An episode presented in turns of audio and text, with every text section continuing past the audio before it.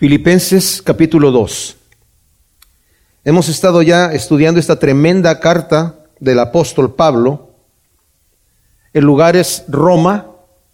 El año es aproximadamente 60 después de Cristo. El apóstol Pablo está en un arresto domiciliario en Roma. Tiene la libertad de recibir amigos que están con él. Ya les ha dicho a los filipenses en esta carta que ha escrito y que la va a enviar por mano de Epafrodito, que es uno de los filipenses que vino a traerle al apóstol Pablo una ofrenda, pero también a servir en el ministerio. Y ahora eh, Pablo está escribiendo esta carta para dársela a Epafrodito otra vez y que él la lleve nuevamente a, la iglesia. Y Pablo tenía un cariño muy especial con los filipenses, no solamente porque le mandaban ofrendas a él en cualquier lugar en donde estuviese el apóstol Pablo, sino porque tenían algo en común que era haber sufrido por el Evangelio. Filipos era una colonia romana, había muy pocos judíos ahí, de hecho cuando llegó Pablo llegó con Timoteo, con Silas y con Lucas, que es el que escribe el, libro de los Hechos, llegaron allí y había solamente un grupo de mujeres que estaban en el río orando, no tenían sinagoga, eh, y ahí es como empieza la iglesia. Eh, ahí aborrecían a los judíos y al apóstol Pablo pues tuvo una persecución y los, la iglesia tenía persecución porque estos, eh, los filipenses estaban orgullosos de ser romanos y la ciudad parecía una mini Roma y pues aborrecían los, el evangelio en sí, era un lugar de mucha lucha. Entonces Pablo tenía esta conexión con los filipenses, ¿verdad? Y les está diciendo en su carta cuánto los ama y si vemos es una carta que está eh, impregnada de gozo a pesar que el apóstol está en la, en la prisión. Ya les dijo a los filipenses, no se preocupen por mí porque estoy en prisión, no se preocupen de que, eh, bueno, el líder, eh, el, el, paladín que está llevando ahí el Evangelio ahora está preso, entonces el Evangelio, la obra se va a parar. No, dice, el Evangelio continúa y de hecho ahora se está expandiendo más. Porque ya la casa de César, los soldados ya saben, del, los soldados del pretorio que eran los guardias personales de el emperador, se rotaban con Pablo, ¿verdad? Para estar con Pablo y que estar con el emperador. Y ya al final, vemos que al final de la carta de los filipenses incluso les dice, os saludan todos los santos y mayormente los que son de la casa de César. O sea, hubo una obra tremenda ahí que estos soldados jamás hubieran parado a, escuchar a un judío que estuviese hablando ahí de cualquier cosa, ¿verdad? Pero, pero el Señor los tenía ahí, atados al, apóstol Pablo, encadenados, y tenían que escuchar el Evangelio, y muchos se convirtieron. Y también Pablo dice, hay otras personas que también están predicando el Evangelio, se animaron muchos hermanos al ver que yo estoy aquí en la, en la cárcel, y bueno, en ese arresto domiciliario, pero el Señor está, el Evangelio no se puede parar. Entonces muchos cobrando ánimo han predicado. Y otros lo están haciendo por contienda y por envidia, pero no importa, el Evangelio se sigue predicando y eso es lo que importa. Entonces vemos, el apóstol está bastante animado, pero había de alguna manera allí una raíz de división. Más adelante en el capítulo 2 vemos que directamente Pablo apunta en dónde estaba la división. En el versículo 2 dice, exhorto a Evodia y exhorto a Sintique a que tengan el mismo sentir en el Señor. Y luego le dice a uno de los ancianos ahí, ciertamente te ruego también a ti, genuino colaborador, que las ayudes, ya que ellas lucharon juntamente conmigo en el Evangelio, también con Clemente y con los demás colaboradores míos cuyos nombres están escritos en el libro de la vida. O sea, había esta división, no un problema gigantesco, pero algo que estaba dañando el testimonio de la iglesia hacia, hacia, hacia, hacia fuera, ¿verdad? Eh, esto lo digo para que veamos que el apóstol Pablo va a tratar el tema de la división.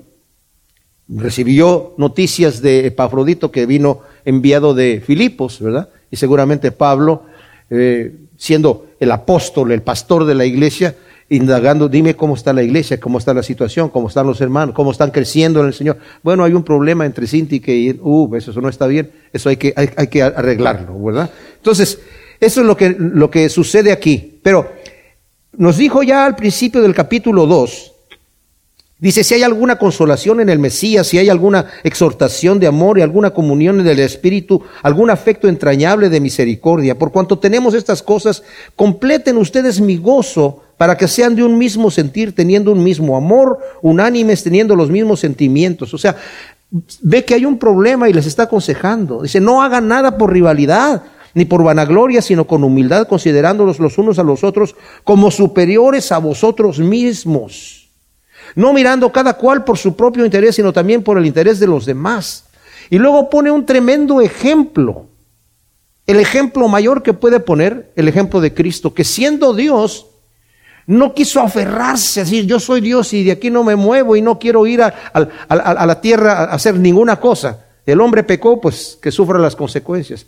No, dice, se hizo hombre, se rebajó de ser el creador, se hizo hombre. Y siendo hombre, en la condición de hombre, se humilló todavía a la condición de esclavo. Y todavía se humilló más abajo hasta la muerte y la ignominiosa muerte de la cruz romana. Impresionante. Entonces, eso les acaba de decir y nos dice en el versículo 12, por lo tanto, o sea, por tanto, este por tanto está uniendo el pensamiento anterior que acaba de decir. Está hablando, ese por tanto, tiene el tema de la obediencia, que Pablo viene hablando con el gran ejemplo de obediencia de Cristo, ¿verdad? Como lo dice el versículo 8, hallándose en la condición de hombre, se humilló a sí mismo al hacerse obediente hasta la muerte y muerte de cruz. Habiendo dado Pablo el, el, poderoso ejemplo del Salvador obediente, sería incongruente que sus seguidores no lo sean, que no sean obedientes, ya que vivir, fíjense bien, vivir en continua y persistente desobediencia es para el apóstol Pablo totalmente absurdo. ¿Cómo puede un cristiano vivir en continua desobediencia si el Salvador se hizo obediente hasta la muerte y muerte de cruz.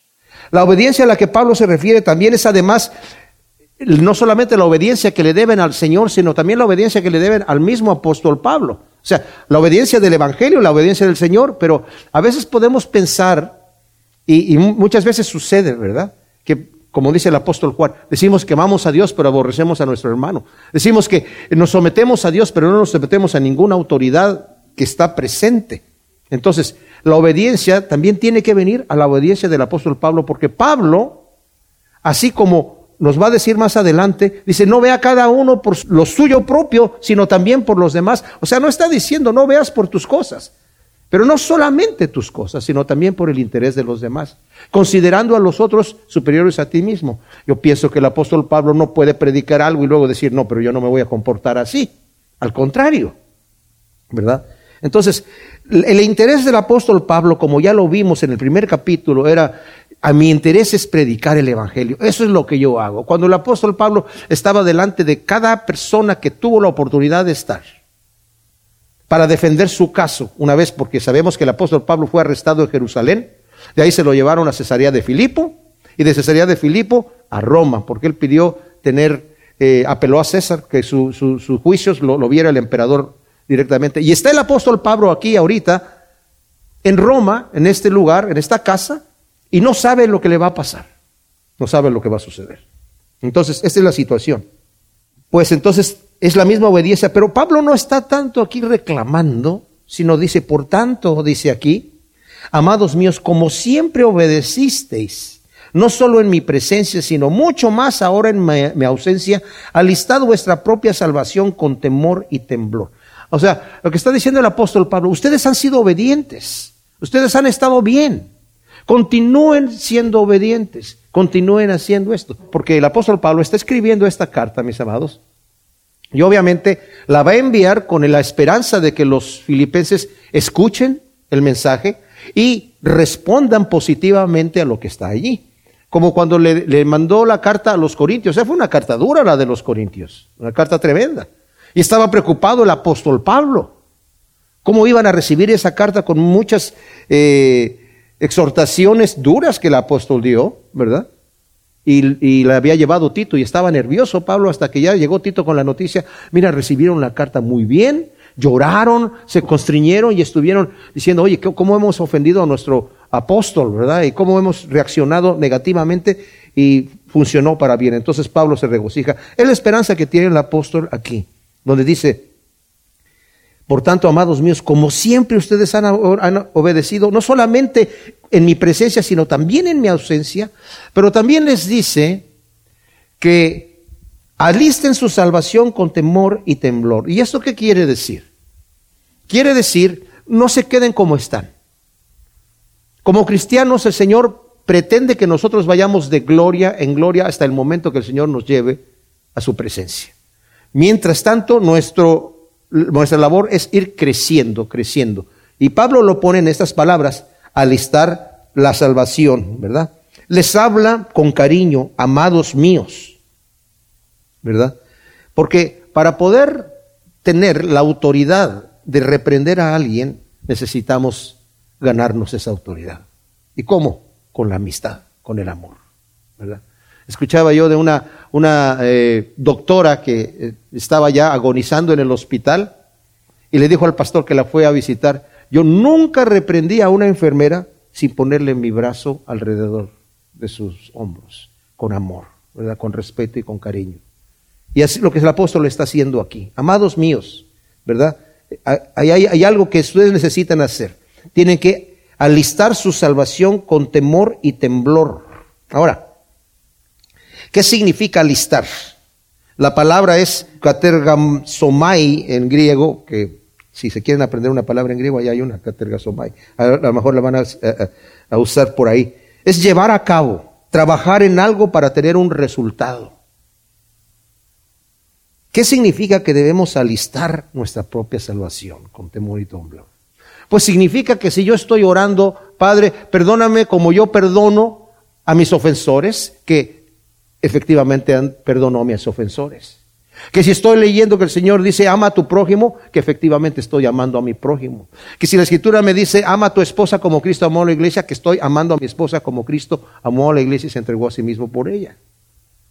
Que si me dice que tengo que amar a mi enemigo y orar por él y bendecirlo, eso lo, eso lo estoy haciendo. Eso significa alistar mi salvación con temor y temblor.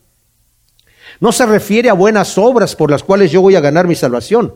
No está diciendo Pablo, ¿verdad? Eh, haz obras para ganarte tu salvación. No, alistar nuestra salvación con temor y temblor.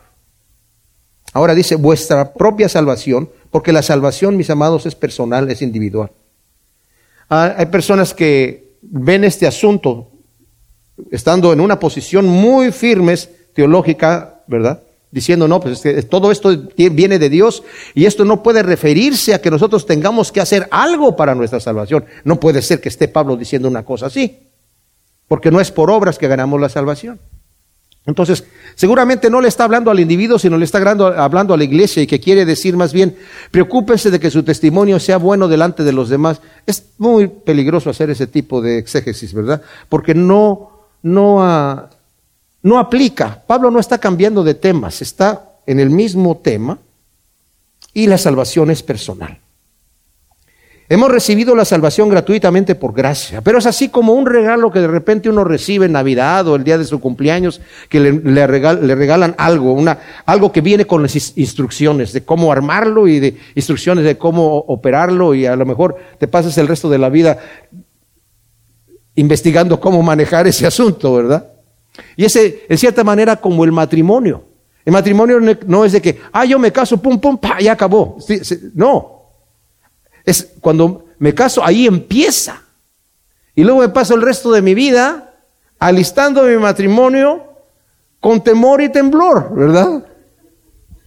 Porque continúa. Ahora, con temor y temblor, eh, eh, eh, no con terror, sino tomando muy en serio que sabemos, mis amados, que no tenemos una lucha contra carne y sangre, sino contra potestades de las tinieblas de este mundo, potestades celestiales de las tinieblas.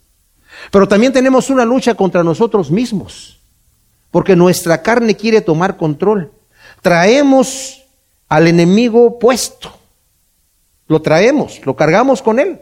Si no hacemos nada, automáticamente vamos a empezar a hacer las obras de la carne. Y cuando leemos nosotros en Gálatas 5 del 16 al 26, donde Pablo está diciendo, andad en el espíritu y no satisfagan las obras de la carne porque el espíritu y la carne están en oposición para que ustedes no hagan lo que ustedes quieren hacer. Pero si andan obrando en la carne,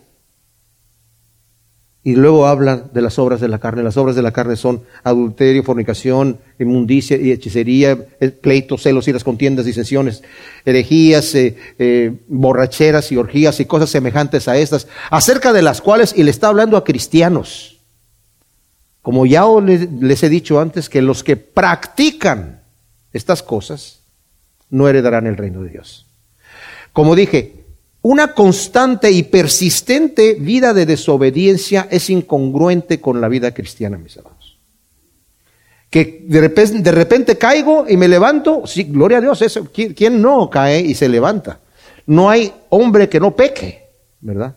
Pero nos levantamos y seguimos adelante. Y eso significa alistar mi salvación con temor y temblor. Ahora, eh, nuestra salvación no es algo que sucede exclusivamente en el terreno celestial, en donde Dios se encarga de ella y yo ya no tengo nada que hacer. Alistar mi salvación con temor y temblor requiere pensar, requiere sentir, requiere estar dispuesto, requiere trabajar, requiere obedecer. La gracia de Dios, mis amados, no me exime de mi responsabilidad de obedecer. Hay personas que dicen, yo una vez prediqué en una iglesia acerca de que la obediencia no es opcional. Y al final se paró el pastor, ¿verdad? Como a corregir mi predicación, a decirles, bueno, en realidad no, no, es así, no es para tanto, ¿verdad? O sea, eh, si eh, eh, Cristo, la gracia de Dios nos cubre, y yo me quedé pensando, o sea que la obediencia para, para él sí era opcional. Pero yo les digo una, una cosa, la gracia de Dios es significa varias cosas, pero dos de las que quiero mencionar aquí es esto. La gracia de Dios es que gratuitamente he recibido la salvación pero no me exime de mi responsabilidad de obedecer. Más bien la gracia de Dios me capacita y me da la fuerza para obedecer. ¿Verdad? Eso es lo que la gracia de Dios hace en mí. Hay individuos que equivocadamente toman la doctrina de la justificación pensando que pueden pecar habitualmente, ya que hemos sido perdonados de nuestros pecados pasados, presentes y futuros. Y contestan la pregunta que Pablo hace en Romanos 6.1 la contestan mal, porque la entienden mal. Y dice Pablo en Romanos 6.1, perseveraremos en el pecado para que la gracia abunde. Y ellos dicen, sí, porque hemos sido justificados por Cristo Jesús y ya hemos sido perdonados de todos nuestros pecados pasados, presentes y futuros, y ahora puedo ser y vivir como se me da la gana. Dice Pablo, el mismo dice, perseveraremos entonces en el pecado para que la gracia abunde. De ninguna manera. Porque si hemos muerto al pecado, ¿Cómo estamos viviendo en él? O sea, si yo digo que ya he muerto al mundo y estoy todavía practicando esas cosas habitualmente, es mi hábito, es constante, un constante rebeldía viviendo en las cosas de la carne, no he muerto entonces. No he muerto al pecado. Continúo. Ahora, la salvación, mis amados, la salvación en ocasiones Pablo la menciona como un suceso del pasado, ¿verdad? Si están anotando algunas cosas ahí, yo les voy a dar algunos versículos pero solamente voy a leer uno. Romanos 8:24, Efesios 2:5 y también 2:8, Segunda de Timoteo 1:9, Tito 3 del 4 al 6. Yo voy a leer solamente el del Romanos 8:24 en donde dice, porque en esperanza fuimos salvos, pero la esperanza que se ve no es esperanza porque ¿Para qué esperar, esperanzarse en algo que uno ve? En esperanza fuimos salvos. Es un hecho del pasado. Pero también la mayoría de las veces la sitúa en el futuro con referencia a veces al día del Señor. Las escrituras son eh, Primera de Corintios 5.5, 5, Primera de Corintios 3.15, Romanos 5.9, Romanos 13.11, Primera de Tesalonicenses 5.9. Yo solamente voy a leer una, que es la Romanos 13.11, donde habla de la salvación en un futuro y dice, esto añado, conociendo el tiempo, que ya es hora de que seáis levantados del sueño, porque ahora la salvación está más cerca de vosotros que cuando creísteis. O sea, está hablando de la salvación de un eh, suceso del futuro. Y no solamente el apóstol eh, eh, Pablo habla de eso, sino también el apóstol Pedro. Por ejemplo, el apóstol Pedro, les voy a eh, dos escrituras, primera de Pedro 1, 5 y 1, 9, segunda de Pedro 1, del 10 al 11. Solamente voy a leer la primera de Pedro 1, el versículo 5 y el versículo 9. El versículo 5 nos dice así, que sois guardados por el poder de Dios mediante la fe para alcanzar la salvación que está preparada para ser manifestada en el tiempo postrero. Y el 9 dice, obteniendo el fin de vuestra salvación, el, fin de vuestra fe, la salvación de vuestras almas. O sea, es un acontecimiento del futuro. Ahora, concluimos pues que la justificación se nos aplica por medio de la fe a través del sacrificio expiatorio de Cristo. Hemos sido justificados, hemos sido declarados justos delante de Dios. Pero mi salvación se manifiesta en el proceso de santificación de mi vida. O sea, viviendo una vida santa, el Señor me va moldeando y me va transformando a la imagen de Cristo mismo. Se manifiesta, si me, doy a entender, ¿verdad? Que, que, soy estoy mostrando que soy salvo por medio de la vida que estoy viviendo. Ahora, ¿quién hace qué? Leamos el versículo 13, dice, porque Dios es el que activa en vosotros tanto el querer como el hacer por su propia voluntad. O sea, ¿quién hace qué? A través de eh, nuestra fe en Cristo Jesús, hemos nacido de nuevo y el Espíritu de Dios mora en nosotros. Y el Espíritu que mora en nosotros es el que produce en nosotros el querer hacer la voluntad de Dios y el hecho de hacerla. El, el, Espíritu. Pero aunque el Espíritu nos motiva y nos da la facultad de hacer la voluntad de Dios, no nos obliga a hacer la voluntad de Dios. Todavía tenemos la libertad de decir y hacer lo que se nos pegue la gana. Pero el Espíritu está allí dándonos el deseo de hacer la voluntad de Dios que va en contra de nuestra, nuestra carnalidad, y, pero a la vez también nos da el poder y nos capacita para obedecer. Ahora, hemos, lo, hemos dicho en otras ocasiones, ¿qué porcentaje de parte de Dios se requiere para mi salvación? El 100%. Y de mí entonces, el 100%. Nosotros no podemos factorizar un 200% dentro de un 100%, pero esa es la, la, la, realidad, ¿verdad?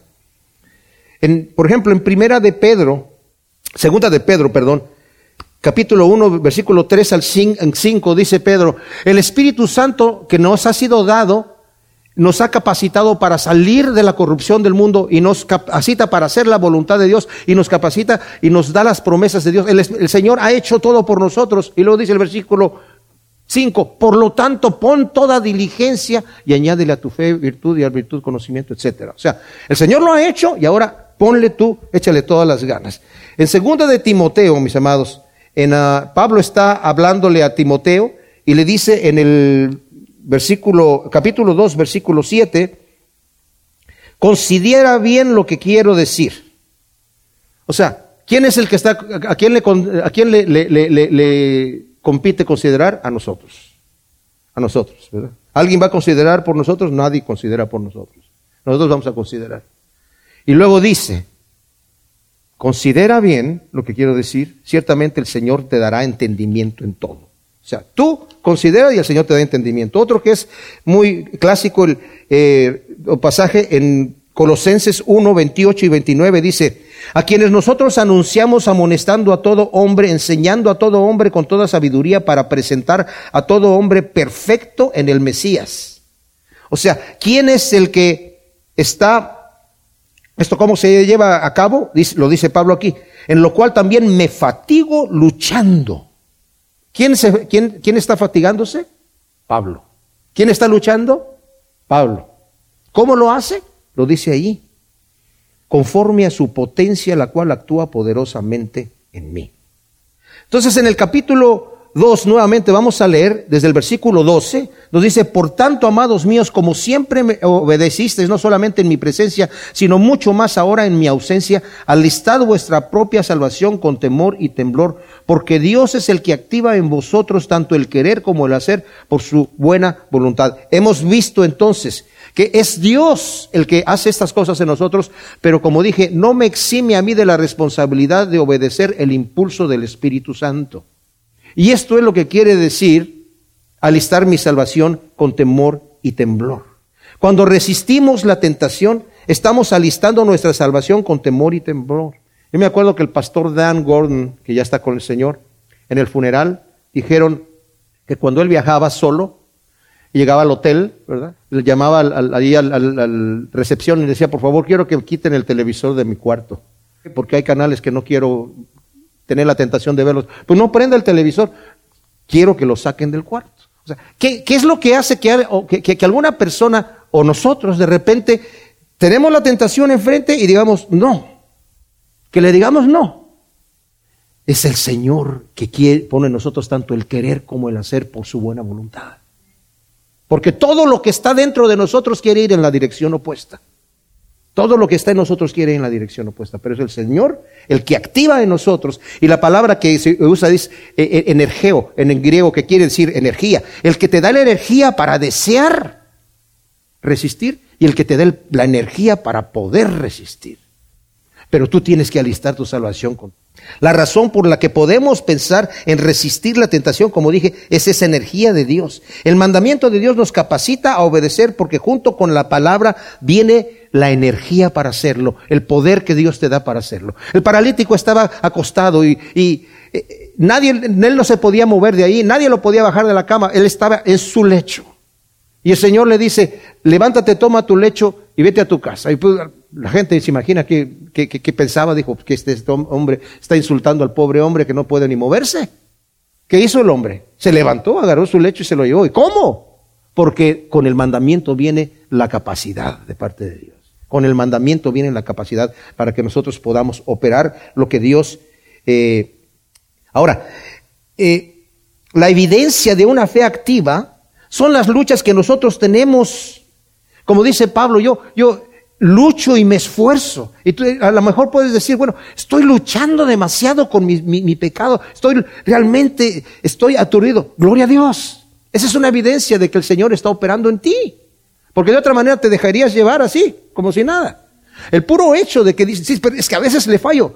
Dale gracias al Señor que te está llevando de gloria en gloria. La salvación no viene de así de un golpe, ¡pum! Ya, ya, uh. Yo que hubiera querido llegar delante del Señor, te recibo Señor como Señor y Salvador, me levanto y soy bueno, ¿verdad? Y, y, y, y síganme los buenos también, ¿verdad? no.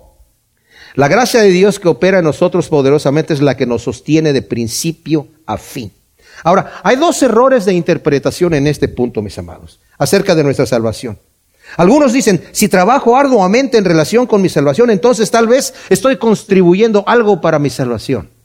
Yo. Algo del mérito es mío. No. Lo único que tú contribuyes y que yo contribuyo para mi salvación es el pecado del que tenemos que ser salvados. Es lo único que ponemos nosotros. No ponemos ninguna otra cosa. Porque nosotros no iniciamos ese proceso. Nosotros no lo sostenemos y nosotros no lo vamos a llevar hasta el final. Entonces, ¿qué? Le damos gracias al Señor que lo inició en nosotros, le damos gracias al Señor que lo sostiene y creemos y confiamos que el Señor lo va a llevar a cabo hasta el final. El otro error, si Dios es el que trabaja en mí, yo ya no tengo que esforzarme para seguir a Jesucristo. ¿Verdad? Como en inglés dicen, let go and let God. O sea, suéltala. Si tú estás trabajando, estás estorbando a Dios. Lo que Dios, tú eres solamente eres como un, canal por medio del cual Dios va a hacer fluir su. Así que no, no hagas nada. Esa es la clave. No. Para seguir a Jesucristo, ¿acaso me tengo que esforzar? Tenemos que trabajar como esclavos. Como esclavos para seguir a Jesucristo. Nos va a costar. Porque toda nuestra naturaleza quiere lo opuesto.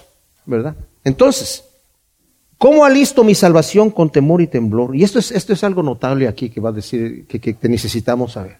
Necesito darme cuenta que yo estoy siendo observado todo el tiempo, que estoy siendo visto todo el tiempo, ¿verdad? Que siempre estoy siendo visto. No me puedo ocultar yo de Dios, no me puedo ocultar de Dios. Dios me está mirando todo el tiempo. Saber que siempre soy entendido por Él. No hay cosa que suceda en mi vida que Dios no la entienda. No hay cosa que suceda que Dios no la entienda. Y Dios entiende absolutamente todo. Y la otra, que yo soy siempre amado, que Dios siempre me ama. Ahora esto es bien, bien especial, les voy a decir por qué. Yo les he dicho ya en otra ocasión, si ustedes supieran y entendieran perfectamente cómo es mi corazón, no estarían aquí escuchándome. Pero si yo supiera cómo es el corazón, los pensamientos profundos de cada uno de ustedes, lo íntimo, íntimo, no les estaría predicando.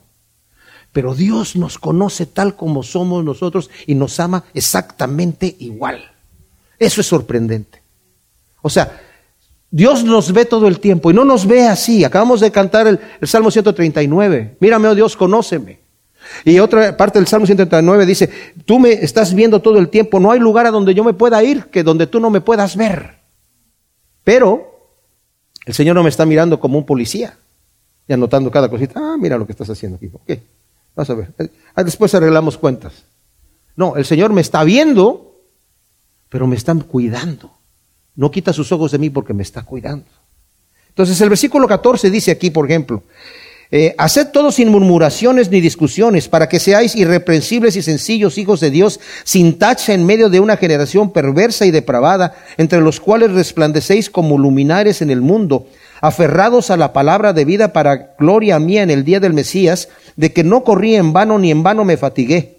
Y aunque soy derramado como libación sobre el sacrificio y servicio de vuestra fe, me regocijo y comparto mi gozo con todos vosotros. Así también vosotros regocijaos y compartid vuestro gozo conmigo. En el versículo 14, donde dice, haced todo sin murmuraciones y, discusiones, ¿verdad? Aquí Pablo confronta directamente, con amor, el problema de la división que había, que ya lo vimos en el 1.27, en donde dice aquí, solamente que os comportéis de una manera digna del Evangelio del Mesías, para que sea que yo lo vaya a verlos o esté ausente, oiga acerca de vosotros que estáis firmes en un mismo espíritu, unánimes, combatiendo juntos por la fe en el Evangelio, ¿verdad? Ya en lo que vimos en, el 2 del 1 al 4, ¿verdad? Diciendo, si es que hay, por tanto hay consolación en el Señor, si hay un confort, si hay alguna eh, exhortación, hay comunión en el Espíritu, un afecto entrañable de misericordia. Completen mi gozo teniendo un mismo amor, unánimes teniendo los mismos sentimientos. No hagan nada por vanagloria. Y no busquen solamente su beneficio, sino también el de los demás. Ese es el, lo que existía allí. Las murmuraciones fueron la razón por la que gran parte del pueblo de Israel no entraron en la tierra prometida. El lenguaje que utiliza aquí el apóstol Pablo es el lenguaje de la traducción del Antiguo Testamento al griego, cuando hablan, ¿verdad?, en la historia en, Éxodo y en los diferentes libros del, Antiguo Testamento de, de, las murmuraciones que tenía el pueblo de Israel. O sea, es la misma situación. Dice, para que seas el versículo 15, irreprensibles y sencillos hijos de Dios sin tacha en medio de una generación perversa y depravada entre los cuales resplandecéis como luminares en el mundo. Irreprensibles y sin mezcla es literalmente lo que dice allí. Es decir, puros, sin tacha, como hijos de Dios, cuya luz resplandece en medio de esta generación perversa que era la ciudad de Filipos. Ustedes son la luz que están brillando. Pero si no hay divisiones, si no hay amor entre ustedes, esa luz no brilla. Por eso el Señor dijo, la gente van a conocer que ustedes son mis discípulos cuando se aman unos a otros con el amor como yo los he amado. Les doy un nuevo mandamiento. Ámense unos a otros como yo los he amado. Y nadie tiene mayor amor que este, que el que pone su vida por sus amigos. Entonces el testimonio de la iglesia estaba siendo dañado por esta división. Luego dice, versículo 16, aferrados a la palabra de vida para gloria mía en el día del Mesías, de que no corrí en vano ni en vano me fatigué. O sea, aferrados a la enseñanza, como, como nosotros estamos acostumbrados a estudiar la Biblia, versículo por versículo, capítulo por capítulo, aferrados. El Señor no nos va a venir a, decir el, Evangelio en la noche, a hablarlo a nuestro oído, ni tampoco nos va a dar una visión, un sueño para que sepamos y entendamos. Tenemos que leer la Escritura. Es la forma en la que el Señor nos lo da, ¿verdad? Y dice, para gloria mía. El, apóstol Pablo le interesa conectar a la, a la gente. Fíjense, esto es importante, porque muchas personas piensan que la labor del pastor es siempre estar dando las instrucciones de las cosas que tienen que pasar. Yo he conocido personas en iglesias en donde no mueven un dedo si no le preguntan al pastor qué tiene que hacer. Y no conocen una relación íntima con el Señor en donde haya una dirección. Yo en oración, en la lectura de la palabra, el Señor me guía, el Espíritu Santo que mora en mí, me guía en las cosas que tengo que hacer. Y la labor mía, mi visión para esta congregación, para cada uno de ustedes, es que cada uno de ustedes se conecte directamente con el Señor en donde yo ya no sea necesario, ¿verdad? Como en otras ocasiones les digo, yo, les, eh, eh, yo me, preparo y, me esfuerzo por traer alimento sólido, alimento agradable, alimento rico, pero mi intención también es enseñarles a ustedes a cocinar su propio alimento, ¿verdad? Entonces, si, si logro hacer eso, he desempeñado bien el trabajo, ¿verdad? Y por eso Pablo dice, aferrados a la palabra de Dios, para que se sepa que yo no corrí en vano. O sea, no quiero de repente llegar allí y después de haber sido heraldo para muchos, yo mismo ser eliminado. Y vemos que al final escribe a Timoteo, he corrido la carrera, he peleado la batalla, he guardado la fe y ahora me espera la corona de vida que Dios tiene preparado para mí. No solamente para mí, sino para aquellos que aman y esperan su venida también. Entonces, eso le interesa a Pablo. Luego en el 17 y 18 dice, y aunque sea derramado como libación, o sea, la libación era cuando se derramaba vino en el sacrificio que se, se ofrecía, el holocausto, ¿verdad? Dice, aunque yo, mi vida, yo no sé lo que va a pasar conmigo, pero aunque yo sea derramada, ¿verdad?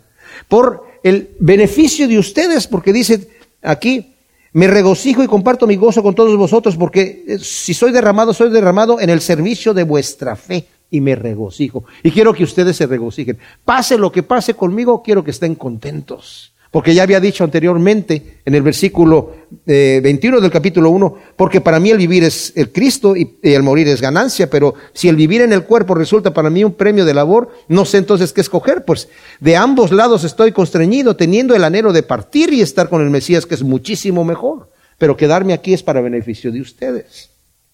Mis amados, estamos aquí brevemente en este, en este planeta, en esta vida de este lado de la eternidad, para definir lo que va a pasar con nosotros en el otro lado de la eternidad. El Señor ha hecho ya todo lo posible para que nosotros tengamos lo mejor de lo mejor. Pero ¿qué tengo yo que hacer? Tengo que alistar mi salvación con temor y temblor. El apóstol Pablo había dado órdenes acerca de que no busques lo, tuyo, tienes que ser unánime, tienes que ser humilde, tienes que ser obediente. Ustedes han sido obedientes, pero déjenme ponerles un ejemplo de obediencia. Tremendo.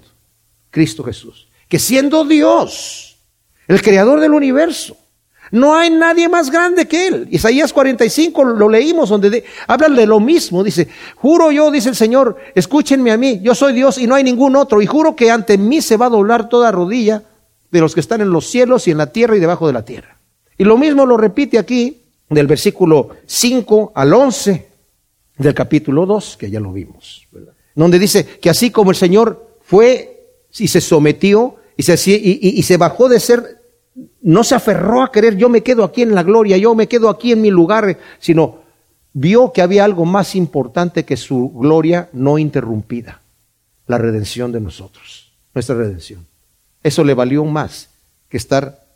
¿Y, cuánto le costó? Bueno, le costó nacer en un pesebre, vivir en una familia pobre, vivir en una ciudad desprestigiada, eh, que donde todo el mundo le hizo burla, al final siendo acusado injustamente, siendo torturado de una manera impresionante y al final sufrir la terrible muerte de la cruz romana. Y todo eso por amor a nosotros. Entonces, después de poner este ejemplo tan tremendo de obediencia, ahora Pablo va a empezar a hablar de Timoteo y de Epafrodito como ejemplos. Es lo correcto hacer. En este momento, ya que Pablo ha venido hablando de cómo deben alistar su salvación con temor y temblor, de cómo deben de comportarse no teniendo estas murmuraciones y toda esta cosa, inmediatamente va a poner dos ejemplos, en cierta manera diciendo, ¿por qué no son como ellos, ustedes? A Timoteo ya lo conocían. Porque Timoteo llegó con Pablo ahí no solamente a fundar la iglesia, sino en otra ocasión fue y lo regresó otra vez. Necesitaba algún tipo de labor pastoral y como lo va a decir aquí, no conozco a otro que sea mejor que él, que me represente a mí y que piense como yo pienso. Dice, espero en el Señor Jesús enviaros pronto a Timoteo para que yo también me anime al saber de vosotros. O sea, ¿qué, qué es Timoteo aquí? ¿Y qué es lo que va a hacer Epafrodito? Porque el resto va a decir, yo voy a enviar a Epafrodito, ustedes ya lo enviaron y me trajo noticias de ustedes. Son gente que están dispuestos allí. Listo, aquí estoy, Señor, para lo que sea necesario. Eh, Timoteo, que necesito que vayas allá y me traiga noticia inmediatamente. Epafrodito, para allá, aquí estoy, servicio. Entonces voy a, quiero saber de ustedes, porque a ninguno tengo de iguales sentimientos quien genuinamente se interesará por vuestras cosas. Porque todos buscan lo suyo propio, pero no lo que es de Jesús el Mesías. Imagínense, qué cosa para decir. O sea, a ninguno otro tengo que tenga este sentimiento, que genuinamente se interese por ustedes. Es un hombre que no está fingiendo, genuino, se interesa por ustedes. No es como esas piedras que de repente vemos nosotros en, edificios y cosas y decimos, wow, mira qué roca, ¿y cómo se le hicieron para traerla? Y nos acercamos y lo hacemos así, es de cartón, ¿verdad? O de plástico, no sé, ¿verdad? Muchas veces el servicio cristiano puede ser así. verse por fuera, oh, mira, tremenda cosa, ¿verdad? Pero no hay lo genuino, ¿verdad? Dice, Timoteo, vean ustedes, Timoteo se preocupa por ustedes. Todos buscan lo suyo propio y no las cosas que son de Jesús el Mesías. Esto, esto es bueno, pero también es malo. O sea, ¿se imaginan? Todos los demás buscan lo suyo propio. Ya había dicho anteriormente Pablo, eh, yo estoy aquí en la cárcel, ¿verdad? En este arresto domiciliario, y, los hermanos ahí de, de, ah, Roma, de la iglesia en Roma, tomando fuerzas y dijeron, bueno, mira Pablo cómo está predicando en la cárcel, pues nosotros también vamos a salir a predicar afuera. Dice, y otros, ellos lo hacen por amor, pero otros lo hacen por envidia y por rivalidad, queriendo añadirme problemas en mis prisiones. Timoteo no es así. Timoteo se preocupa fielmente y genuinamente por hacer la obra del Señor. Esta Señor, aquí estoy. ¿Qué hay que hacer? ¿Qué es lo que se necesita hacer? Pero conocéis su carácter, que como un hijo a su padre ha servido conmigo en el Evangelio. Así que a este espero enviaros tan pronto como vea clara mi situación y confío en el Señor que yo mismo iré pronto a verlos. Sin embargo, consideré necesario enviaros Epafrodito. Entonces, está diciendo, ustedes ya lo conocen, ustedes lo vieron, lo tuvieron ahí, ha ido a visitarlos en otras ocasiones, ya saben que es un hombre que me representa a mí y que genuinamente se interesa por ustedes. Probablemente los filipenses dijeron, mira, le vamos a enviar a Epafrodito a Pablo y esperamos que nos envíe a Timoteo, porque lo querían a Timoteo. Entonces, esta es una buena noticia para la gente de Filipos. ¿Y por qué lo quiere enviar? Porque es el único que puede hacer la labor pastoral que Pablo no puede hacer porque está preso. Y como Pablo no puede ir, dice, al único que les puedo enviar y al mejor candidato es Timoteo, porque a nadie más tengo así como él que genuinamente con las que tenga iguales sentimientos dice el versículo 20 que yo, ¿verdad?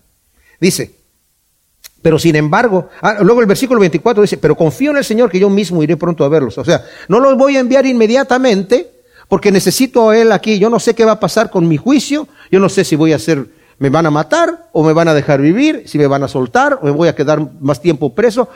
Hasta que se vea qué es lo que va a pasar conmigo, yo lo necesito aquí para que me conforte, para que me ayude, para que esté conmigo. ¿verdad?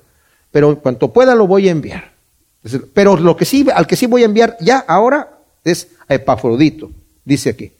En el versículo 25, consideré enviarles a Epafrodito, mi hermano, colaborador y compañero de milicia, y vuestro enviado. O sea, ustedes lo enviaron. La palabra ahí es apóstolos, que también significa apóstol. no tanto en el sentido de los doce apóstoles, pero sí un tremendo siervo de Dios y un ministro, dice, de mi necesidad puesto que estaba anhelándoos a todos vosotros afligido porque oísteis que había enfermado. O sea, vemos el corazón de Pafrodito, él se enfermó y estaba afligido de que los filipenses, sus amigos, sus hermanos en la fe, se enteraron de que estaba el enfermo. No sabían qué tan enfermo estaba, pero sabían que estaba enfermo y estaba preocupado por ellos, se están preocupando por mí podemos ver la integridad del, corazón de Pafrodito aquí. Por eso lo está poniendo como ejemplo. Y luego dice, y ciertamente estuvo enfermo a las puertas de la muerte, pero Dios tuvo misericordia de él, y no solo de él, sino también de mí, para no tener tristeza sobre tristeza. Así que lo envío con gran urgencia para que al verlo os volváis a, volváis a regocijar y yo esté menos triste. O sea, hasta ese momento los filipenses no saben qué tan grave estaba Epafrodito, pero lo van a saber ya cuando lo vean sano y salvo ahí llevándoles la carta, ¿no? porque la carta no, la tienen hasta que llegue Afrodito con la carta. Dice, recibidlo pues en el Señor con todo gozo y tener en alta estima a los que son como Él. Eso es importantísimo. Eso es lo que, en donde yo veo que Pablo está poniendo estos dos ejemplos. O sea, fíjense cómo es Él. Recíbanlo con amor y a los que son como Él, ténganlos en alta estima. Que son gente que se preocupa por la obra del Señor. No vino Pafrodito con el chisme. Sabes que Sinti y, Evodia están en, en, conflicto. No, venía con una preocupación de ministro. Hay un problema allí que... Y Pablo dice, no, pues yo les escribo con la autoridad que tengo de, sobre ellos, ¿me entiende? Y luego dice al final, porque a causa de la obra del Mesías estuvo al borde de la muerte, exponiendo su vida para completar lo que faltaba en vuestro servicio por mí. Qué contraste, ¿verdad? El testimonio de Timoteo y, el, de, Epafrodito con, el problema que había allí. Pero lo pone para que se den cuenta de que necesitaban tener este cambio. Ahora, ¿cuándo fue la última vez que en la privacidad de tu vida tú le dijiste al Señor, Señor, aquí estoy, heme aquí, utilízame en lo que, se, en lo que tú quieras? O si se lo has dicho alguna vez, Señor, aquí estoy, disponible para cualquier cosa. ¿Saben? Tú puedes decir, bueno, ¿hay que trabajar en el Evangelio? ¿Hay que trabajar en la obra del Señor? Claro que sí. Hay que remangarse las mangas, ¿verdad? El Señor dice, en Él está el querer como el hacer por su buena voluntad. En Él está el ponerte en, el deseo de remangarte las mangas. Y en Él está el poder para que te remangue las mangas, ¿verdad? Y digas, ok, Señor, heme aquí. Ahora, si tú le dices al Señor, Señor, heme aquí, úsame como tú quieras en tu obra, Señor. Estoy dispuesto a hacer lo que sea necesario hacer. No sé qué va a pasar. No sé qué va a suceder. Y le puedo decir, Señor, yo no sé esto qué implica y no sé qué va a pasar. Pero aquí estoy, Señor, dispuesto, ¿verdad? Para hacer tu voluntad. Esa es la clase de siervos que el Señor necesita. Esa es la clase de cristianos que el Señor necesita para llevar a cabo la obra del Evangelio. Ahora, si no trabajamos en nada, porque creemos que el Señor es el que lo va a hacer todo, es la razón por la cual no hacemos nada. Pero cuando decimos, Señor, heme aquí, envíame a mí, como dijo Isaías cuando el Señor dijo, ¿a quién enviaremos? Aquí estoy, Señor. Nosotros, Isaías fue eh, tocado con un carbón en, en los labios para ser purificado porque él se sentía indigno. Todos somos indignos, pero hemos sido lavados en la sangre del Cordero. Y nos ha preparado y capacitado para hacer su voluntad. Así que digámosle al Señor, Señor, estoy aquí, delante de ti, hoy, Dios mío, presentándome tal como soy, como tú me has hecho, para ponerme y hacerme disponible para que tú me utilices en la manera que tú quieras, en el nombre de Cristo Jesús. Amén.